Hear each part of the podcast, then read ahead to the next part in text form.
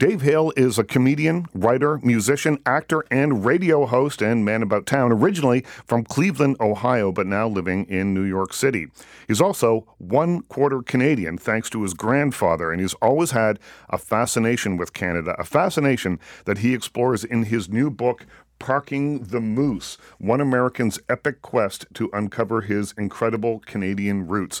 And all the way through the book, you, and welcome, by the way. Oh, nice to see you. Thanks for having me. Uh, nice to have you on this side of the border. Yep. In your in your ancestral home. yep, good to be here. Uh, one of the things you say about this is uh, you wanted it to be the most definitive book about Canada ever written by a non-Canadian. yes. And so, just I mean, your grandfather was a Canadian, but you know, you grew up in Ohio, which you know, there's it's not a border state. It's not you know, you don't have a lot going on with Canada. Why the fascination? Well, you know, growing up, well, as as you probably know, in, in America, we're we're raised to believe that America is the greatest Mm-hmm. and just better than every other country in every possible way, and you know, I think it's that sort of thinking is partially responsible for what's going on right now in America, and. Uh, but but you know, growing up, I my grandfather every Sunday at dinner would you know at every opportunity would would always say Canada's the best, and so I grew up thinking, well, Canada is the superior country, and America is just kind of bringing up the, you know, the rear or whatever, and. Um, so I, I always had a fascination with Canada, just hearing him talk about it, and I think probably in an attempt to ingratiate myself further with him. You know, we, we were all my siblings and cousins were all thrown out on the ice at, when we were, you know, could barely walk. Yeah. Um, which is not typical in America. but we, you know, it was no choice. It was just his like Yeah. his rule. You're going to be playing So hockey now. Yeah. so I, you know, I I started playing hockey, and you know, I I stuck with it, and uh, you know, and then that led to a fascination with, you know, I worshipped all these players growing up, and and you know, knew what towns they were from, which you know, which is kind of what led me. To, some of the things in this book is is so it's a mix of of uh, yeah, exploring these childhood ideas and notions I had about Canada and fascinations, as well as the fact that Americans in general don't really, despite the proximity, don't really know a lot about Canada and haven't really been. You know, I, I don't. I've been. I can say I've been to Saskatchewan. I don't know how many Americans can say that. I don't know how many Canadians can Yeah. say that. I've never been to Saskatchewan. So there you go. I've been pretty much everywhere else in the country, but I, I don't think I've ever been. I've flown over it, Uh-huh. and I've possibly driven through part of it. Yeah, But but that was when I was young, and I don't recall. But missing out. missing out. Well, it, it's interesting, you know. You say about how Americans don't really uh, give Canada a second thought, and in in a lot of ways, uh, you know that I think is true. There's an old joke that says if you ask an American what they think about Canada, they say, "Well, we don't." Yeah. We, we don't think any because we just simply don't think about Canada, you know. And, and there was a an era that your grandfather would have come up in, and, and probably your parents too, to a certain extent, of like American exceptionalism. Everything that was happening in the world seemed to be coming out of it. We're going to the moon. We're doing, and it just felt in those moments like between those borders uh, that everything was happening. So why look elsewhere? Yeah, and I mean, I still think there's, you know, I think what less than a third of Americans even have passports. Mm-hmm. You know, less than that have even left the country, and you know, and even in, within America, there's a lack of curiosity mm-hmm. about the rest of America. You know, uh, it, you know, um, I think most Americans, I, you know, I know people have barely left their state. Yeah. You know, Well, So- you must. You live in New York City. You must know those people that just haven't been off the island in years. Oh, You know, yeah. like people that just never leave Manhattan. Oh yeah, I mean, you, know, it's I imagine same as Toronto. You can you, you can I have a lot of wild adventures never leaving. So, um, what kind of of research did you do before starting this book? I mean, it sounds like it's been a lifelong thing that you've been moving towards this for a, a long time. But you know, how did you choose the first place to go? How did you choose? Why did you go to Saskatchewan? well, Saskatchewan. I mean, there, there were sort of reasons behind each specific destination, but Saskatchewan was just the. I, growing up, you know, I really liked uh, Clark Gillies, who played for the Islanders, and he was from Moose Jaw. Right.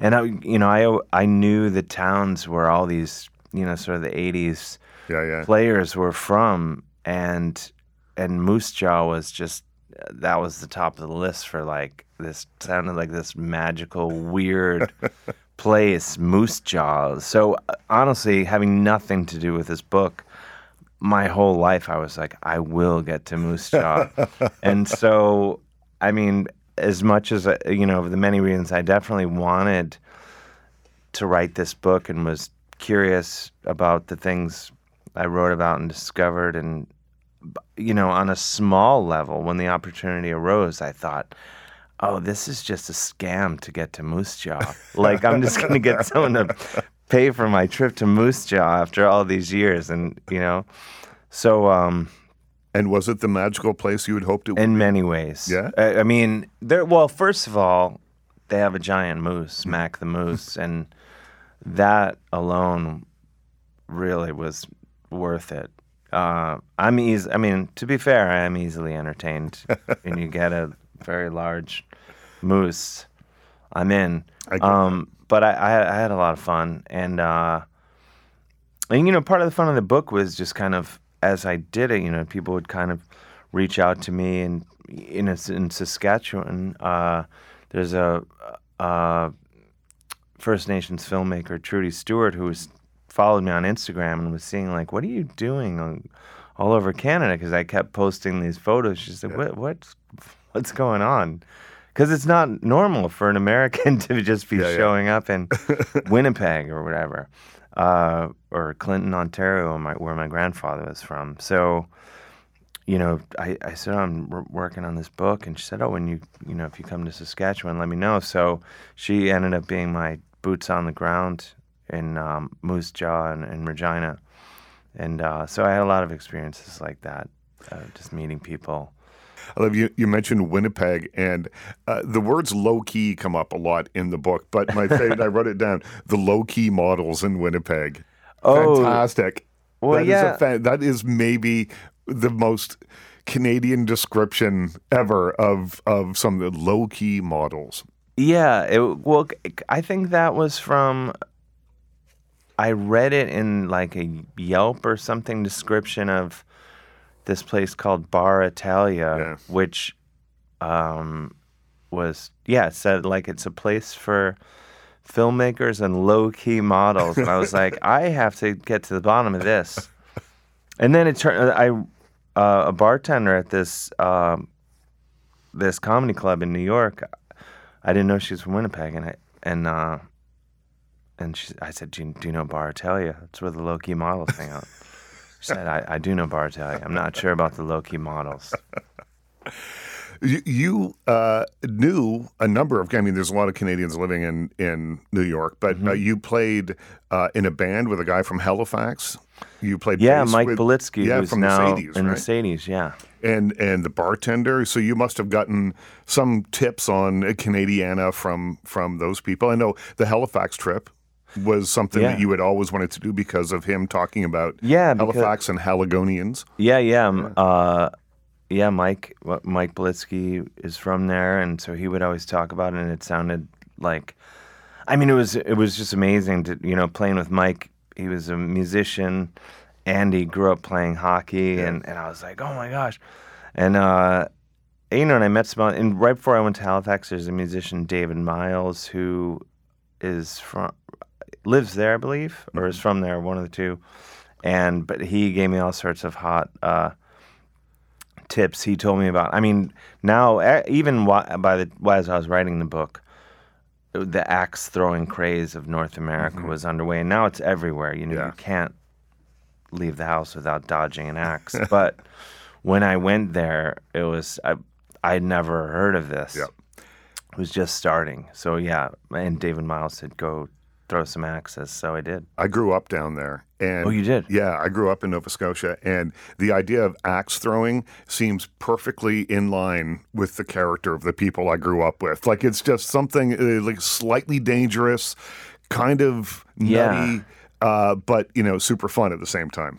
Yeah, I mean, it, it, and it was, and it sort of delivered. I mean, I mean, I admit to kind of wanting these sort of fantasy Canadian scenarios. So to go to a place where people were drinking beer and throwing axes, and everything was painted plaid, uh, I was like, well, yeah, this is this is what I'm after. Yeah, and you know, I I'm I'm not ashamed to admit it.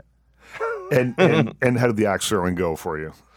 You know, It's harder I, than it looks. It's harder than it looks, and I have to admit, uh, it's sort of like a law, like a bigger version of darts. Really, once you get going, and I get pretty bored with. I just like to hang out and have some beers Yeah. and chat. So Without the we threw a axes. few axes, and I was like, "This is cool, but let's just focus on drinking."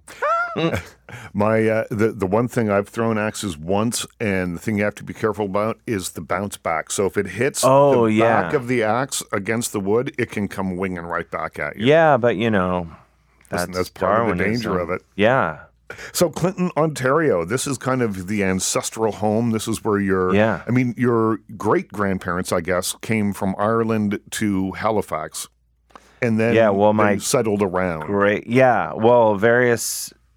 Yeah. That's the gist of it. That's the ge- yeah, and then they moved around. But your grandfather, who sort of inspired this long Mm-hmm. journey that you've been on uh, to discover your Canadian roots, grew up in Clinton, Ontario. I don't know. Yeah. Uh, I live in Toronto. This show's heard across the country, so uh, I'm sure that a lot of people aren't familiar with Clinton. What's it like there? It's it's a delight. Um, it's pretty much one intersection, as best I can tell. But there's to to be fair, there's a lot of action on that intersection.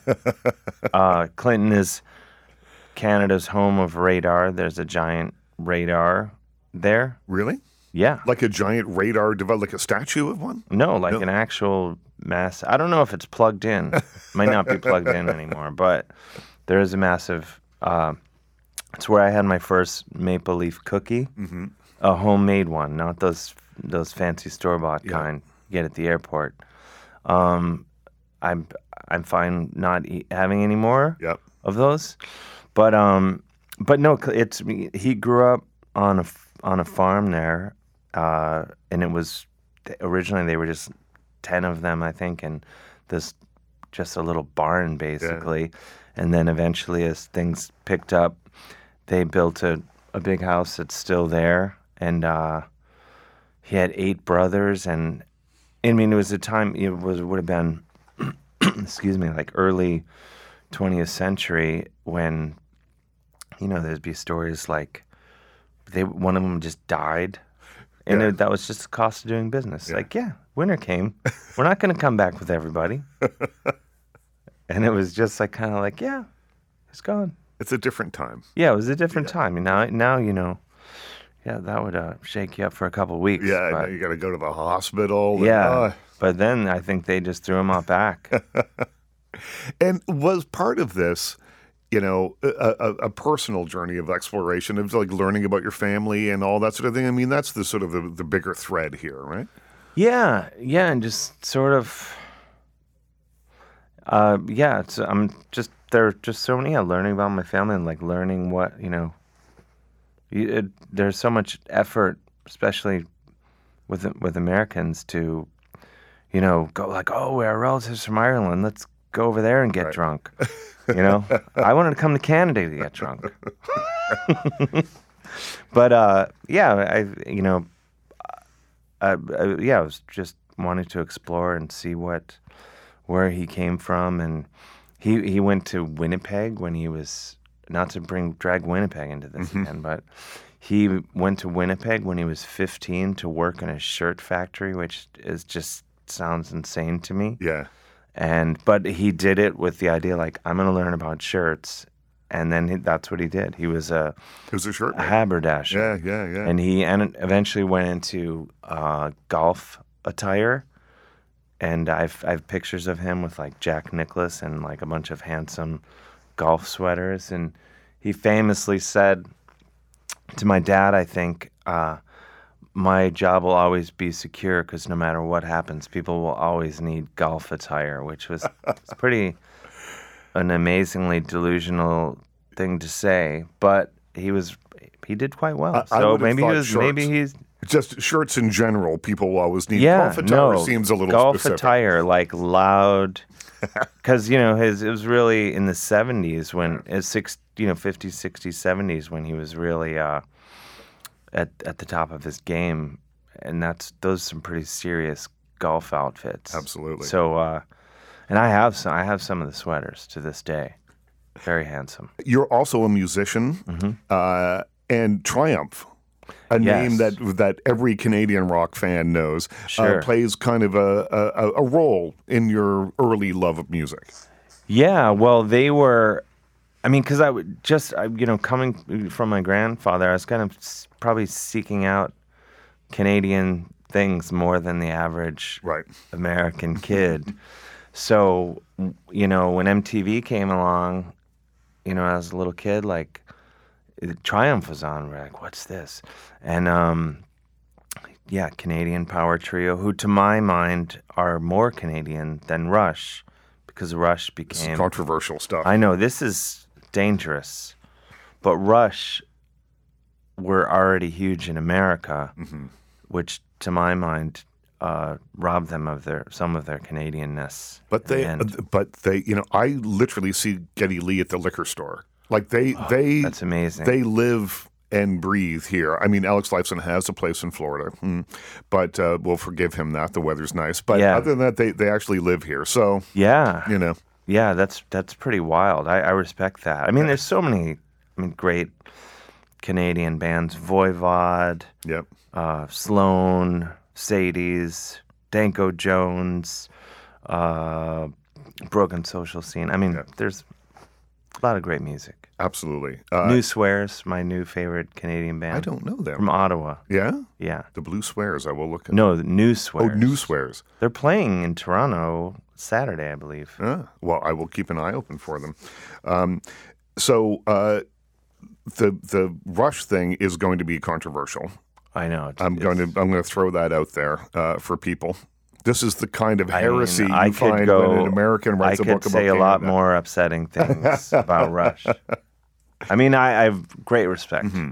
and I'm a fan, but uh, but they, it's they don't fully penetrate my. Uh, I don't. I don't think. I don't. It, uh, it's not my. It's not your thing. Not fully. Like Yeah. I think there's.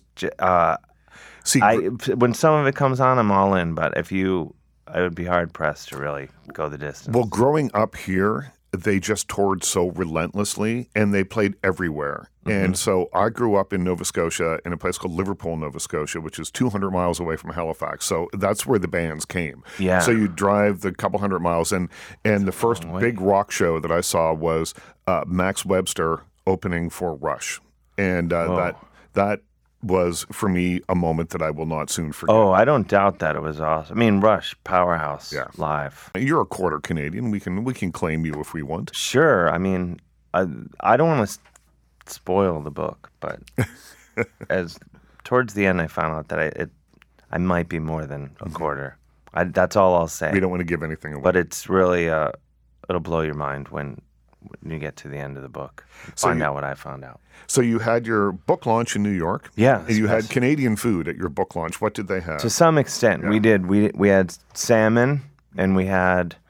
There's a, a deli in Brooklyn that uh, specializes in Canadian food and has.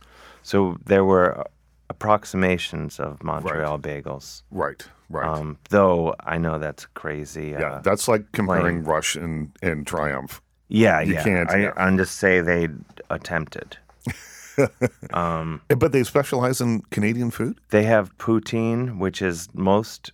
The average American has no idea what. Of the joys of poutine. yeah, and also, but also, and and I'm, I'm, uh, I have very low poutine standards. I know that I sh- that you shouldn't eat it outside of Quebec or uh, what I'm told is my friend Niels calls curd country in Ontario.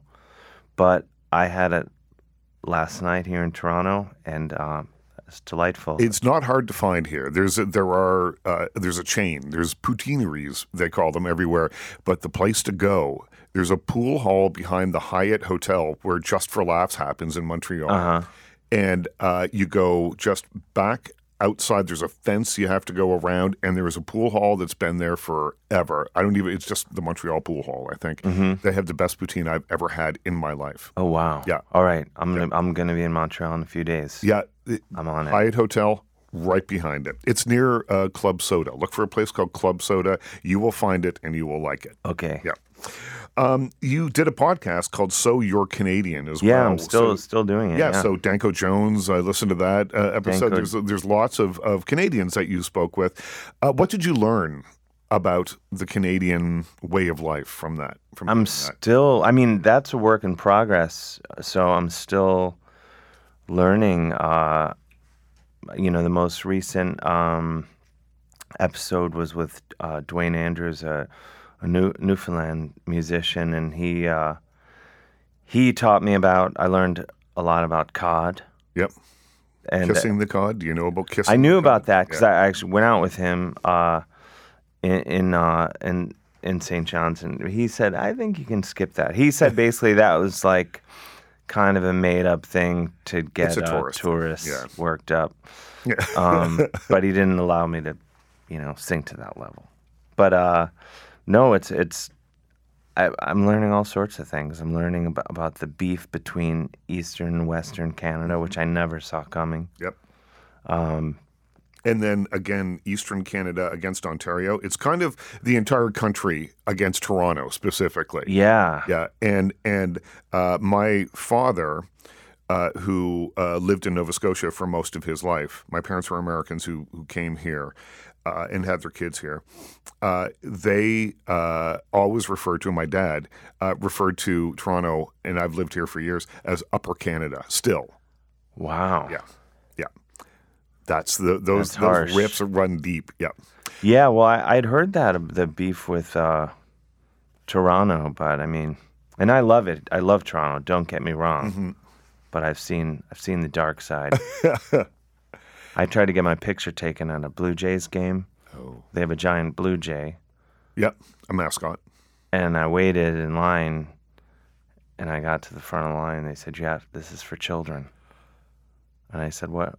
What if you're in your 40s?" Yeah, They said, "You have to get a child." with a childlike uh, attitude Yeah, and enthusiasm for the game. So they shut me down hard. So Really? I wasn't crazy about Toronto in that moment. I'll yeah, tell you that. Yeah. Well, you know, if you don't have rules, it's chaos. I well, yeah, this is true. I mean, it's just a lot to handle. I'm speaking with Dave Hill. The book is called Parking the Moose One American's Epic Quest to Uncover His Incredible Canadian Roots. Uh, another uh, famous uh, Canadian, Malcolm Gladwell, calls you his idol. I could see it. Yeah. Yeah, Malcolm. He's he's on the first episode of the So Mm-hmm. You're Canadian podcast, and he lives in New York. We live a couple blocks from Oh, each yeah. other, so he can't avoid me really. When when we're both in New York, we run into each other, yeah. whether he likes it or not. Pretty much every day. And you know, when you were doing the the the research uh, for this, you know, I I know you primarily as a as a comic, as a as a comedian. Um, do you find as you've traveled across this country the, that there are differences between what makes Canadians laugh and what makes Americans laugh?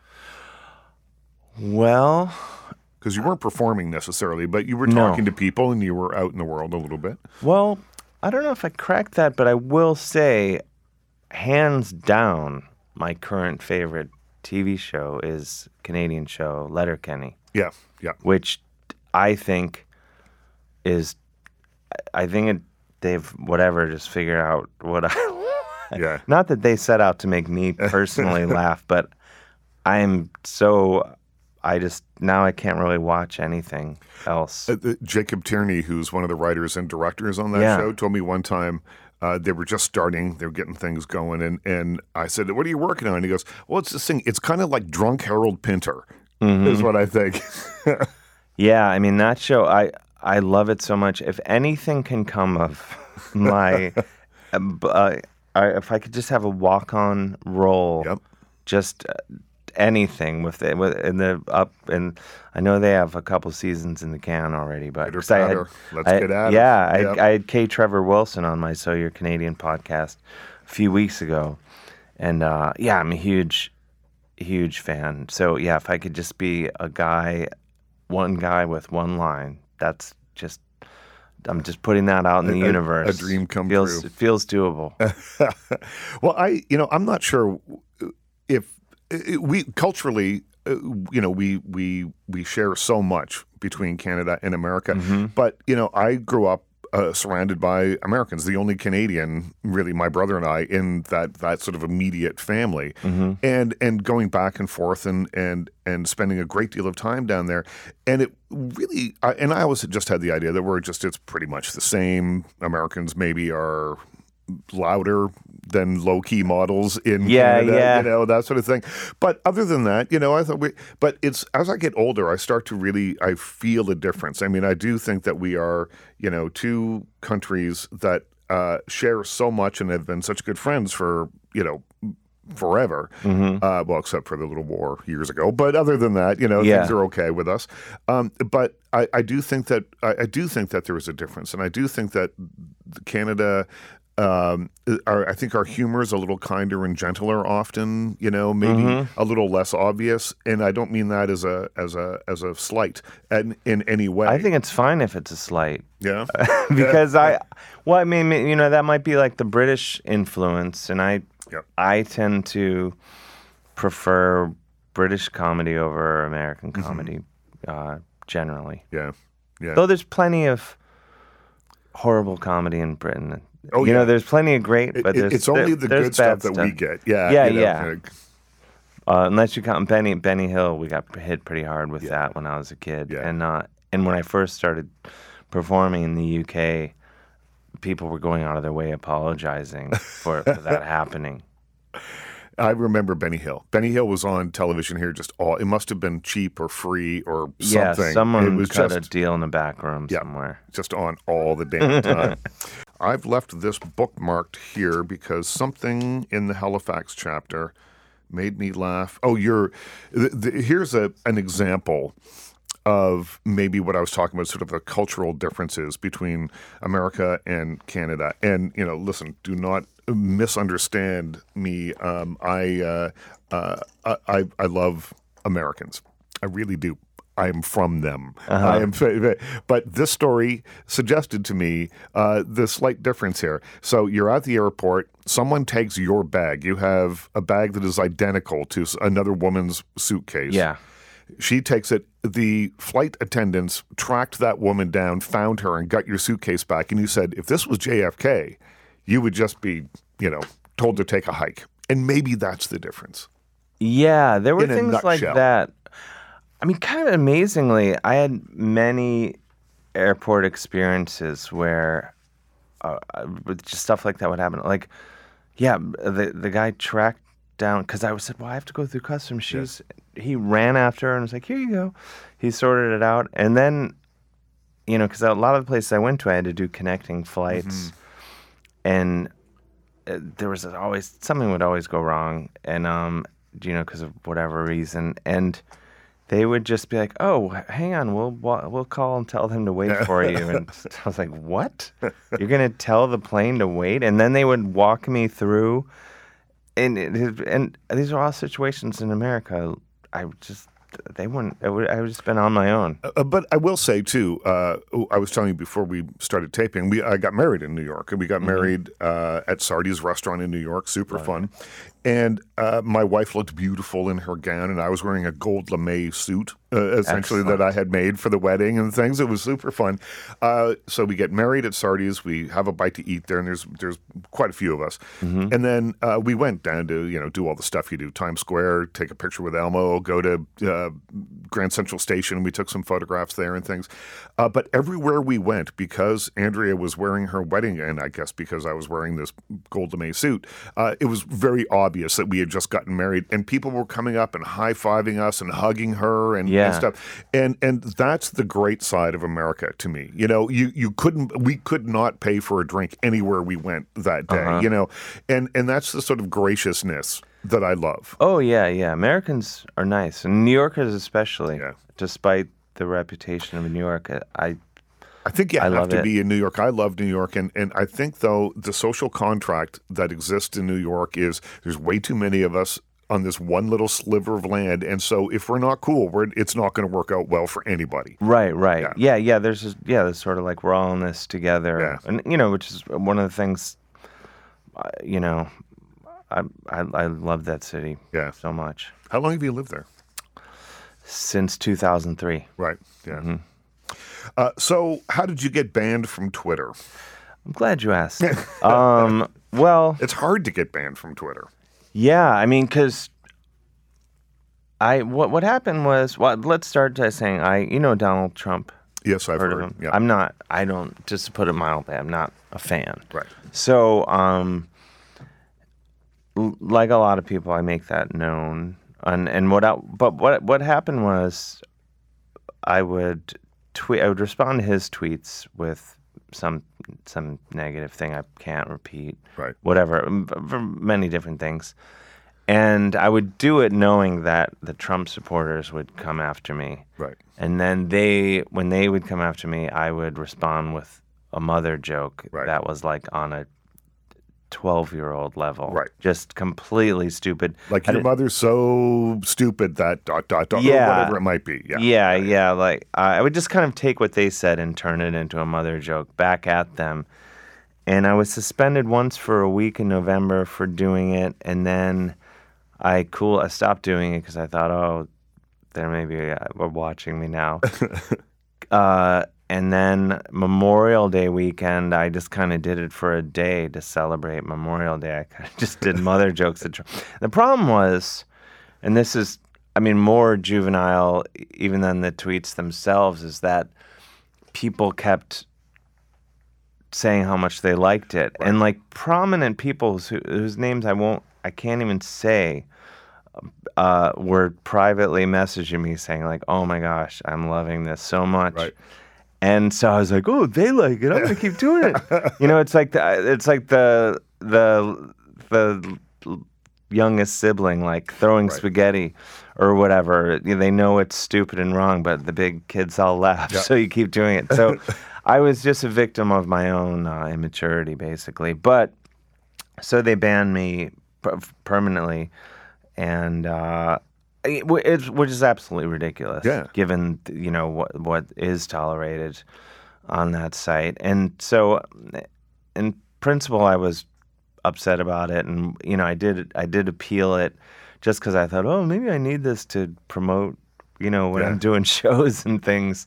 But I have to say, not being on Twitter is great, and I absolutely recommend it to everybody. And I'm not just saying this because I've been kicked Well, off. I but think it, it, it takes a little while to realize how much of a time suck it is. time suck and just the difference between going on and just kind of reading like you know what does the orange idiot have to say today whatever or even getting your news that way is because it's presented in this ugly way right out of the gate um, and i just think it's absolutely awful and we'll see what the long-term effects are for me not mm-hmm. being on it but short-term it's absolutely wonderful and and you know i was worried like oh are how will people know about this and that but you know i i've been selling out shows and all that not Insta- without using. Instagram, you i'm know? instagramming i'm facebooking and basically it's like you know when you lose one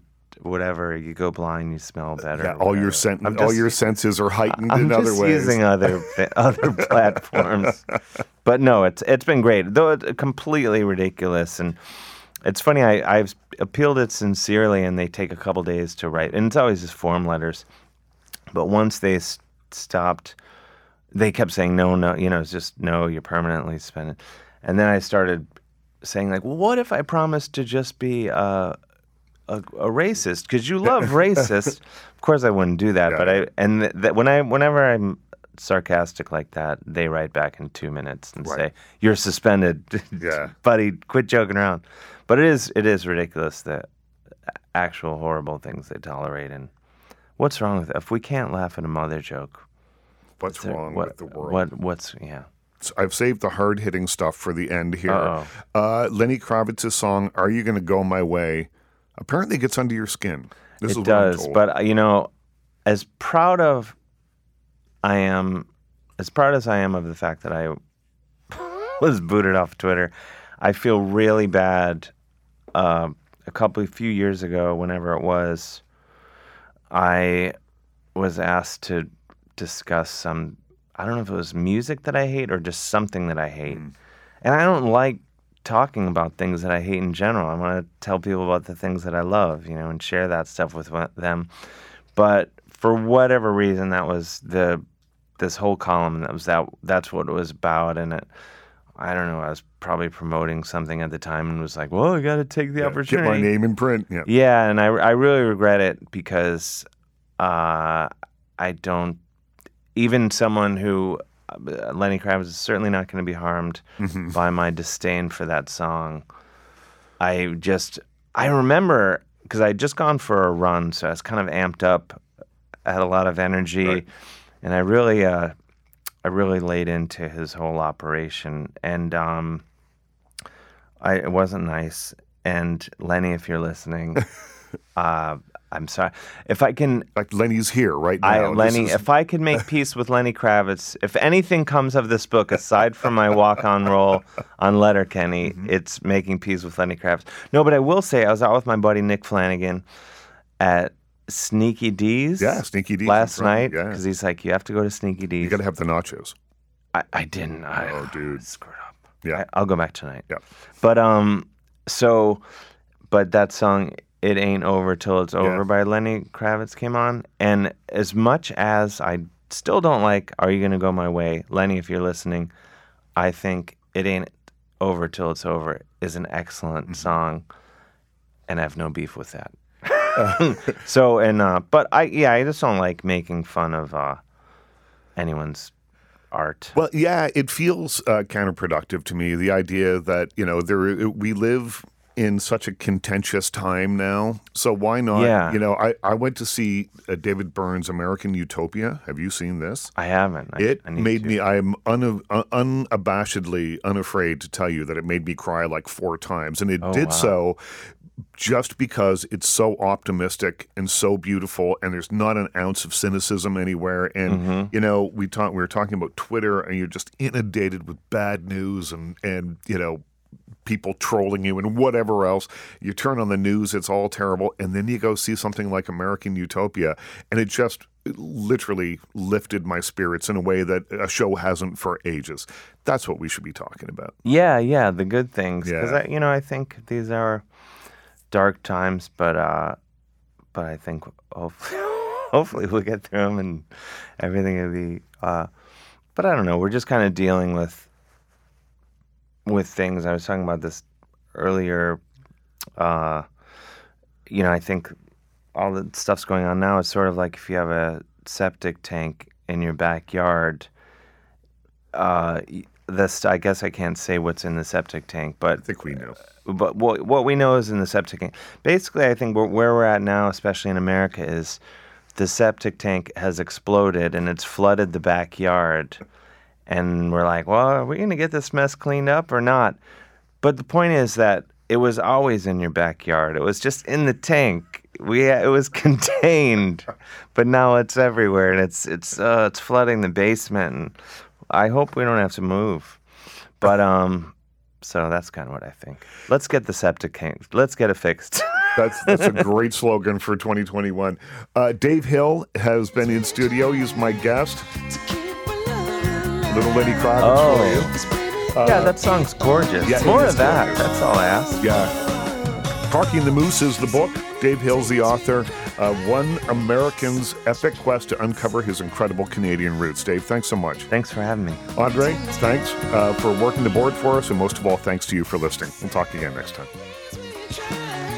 That's it.